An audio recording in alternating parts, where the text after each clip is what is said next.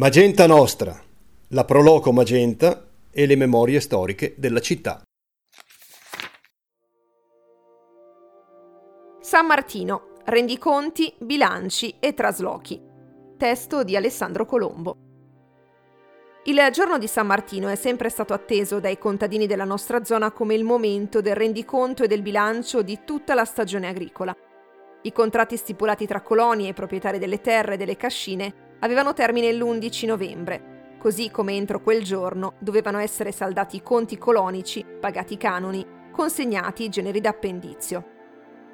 La stagione agricola aveva, a dire il vero, anche un'altra importante scadenza il 10 agosto, giorno di San Lorenzo, entro cui procedere al saldo dei raccolti e delle vendite dei grani, ma l'importanza di San Martino come momento del consuntivo dell'annata non venne mai messa in discussione, riflesso e conseguenza anche dell'importanza che la produzione di uve ebbe al secolo scorso nella nostra zona, tanto che la stagione non poteva dirsi conclusa fino a vendemmia eseguita.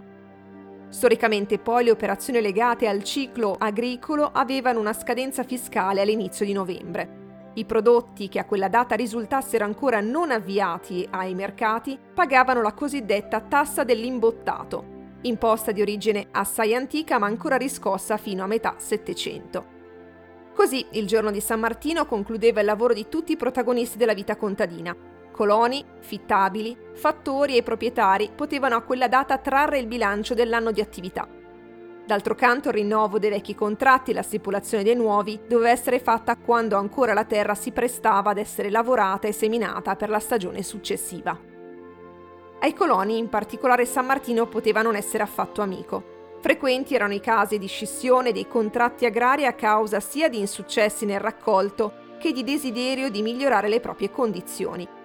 Ed allora tutta la famiglia colonica traslocava, magari da un cortile all'altro dello stesso paese o anche da una zona all'altra della pianura, portando con sé le poche masserizie che avrebbero arredato la nuova casa. Fare San Martino divenne così espressione proverbiale, e il continuo bisogno di traslocare in un popolo tradizionalmente legato alle proprie radici non aveva certo un significato positivo. Anzi, in alcuni periodi, quando le fallanze dei raccolti riducevano i contadini alla miseria, San Martino era atteso con terrore, perché poteva significare la perdita dell'alloggio e dei pochi beni di cui la famiglia disponeva. In una zona di terreno asciutto come la nostra, con un sistema di coltivazione legato alle dimensioni della famiglia colonica, la lamentela più frequente dei contadini fu proprio quella di non poter godere della continuità di contratto che era invece caratteristica dei rapporti di lavoro nella zona irrigua. Non era rara poi l'evenienza che un colono non conoscesse fino all'11 novembre lo stato dei suoi conti, ed allora il recarsi dal padrone a San Martino per prenderne visione era come l'andare a conoscere il proprio futuro senza averne una minima cognizione. Ecco come il parroco di Bernate, Rinaldo Anelli, illustrò quel momento solenne nel descrivere le condizioni delle nostre campagne nella relazione per l'inchiesta agraria del Regno d'Italia del 1882. Intanto viene San Martino, arriva la lettura dei conti. I coloni ed operai sono chiamati a sentire il loro stato economico di fronte al padrone. Trovano poche giornate. Il segnalarle era compito del fattore. Apprendono che fu basso il prezzo dei bozzoli o dell'uva, e per contro riesce loro lunga la litania del fitto, degli aggravi, della camperia, del tinatico, del nolo graticci bachi, la metà del seme bachi, la metà foglia, gli appendizi, eccetera.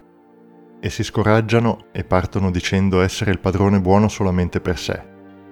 Se il colono infine rimane creditore verso il padrone, questo gli dà una metà del credito, ritenendosi l'altra quasi a titolo di cauzione nel caso contrario invece si ricorreva alle preghiere, che non sempre avevano successo, affinché la magnanimità del padrone consentisse al contadino di proseguire un altro anno per cercare di saldare il debito accumulato. Per finire un riferimento ad alcuni patti, ovvero clausole contrattuali stipulati con atto notarile, il primo, del 1673, regolava l'investitura nomine locationis e ficti simplicis tra Filippo Pirogalli e fratelli Banfi, detti Li Pasquali, residenti a Magenta, per 204 pertiche di terreno misto ed una casa in contrada San Rocco con Frangirola, il torchio ad olio. Si è dato uno staio l'anno per ogni singola pertica in frumento, segale e miglio, il tutto ben cribiato al netto. Il frutto degli alberi per metà, come consuetudine, così come la foglia dei moroni. Il pagamento avvenga per i grani a San Lorenzo e per il denaro a San Martino, con i seguenti appendizi. 5 para di capponi belli e buoni, 2 some di avena ben cribiata, 3 dozzine di uova di gallina, uno staio di farro fatto al netto e in più il trasporto del vino nella cantina del padrone. Il secondo documento esaminato è interessante perché ci presenta una variazione nelle abituali scadenze agricole, motivate dal fatto che il canone era richiesto interamente in denaro. Così il contratto con cui Francesco Casati nel 1730 assegnò i beni della Cascina Vecchia prevedeva un'investitura della durata di un novennio, per cui erano richiesti versamenti annui in tre rate, a Pasqua, a San Pietro e Paolo, a San Martino. Poteva poi capitare che la residenza dei proprietari modificasse i termini di consegna dei prodotti. A Milano i bilanci si tiravano a San Michele, 29 settembre. E così, per festeggiare degnamente la ricorrenza, il conte Melzi nel 1659 chiese dal suo fornaio magentino di consegnargli due sacchi di crusca, 40 lire in candele di sego belle buone, 8 lire in tanto pane di frumento, quale è solito dispensare detto Melzi in limosine.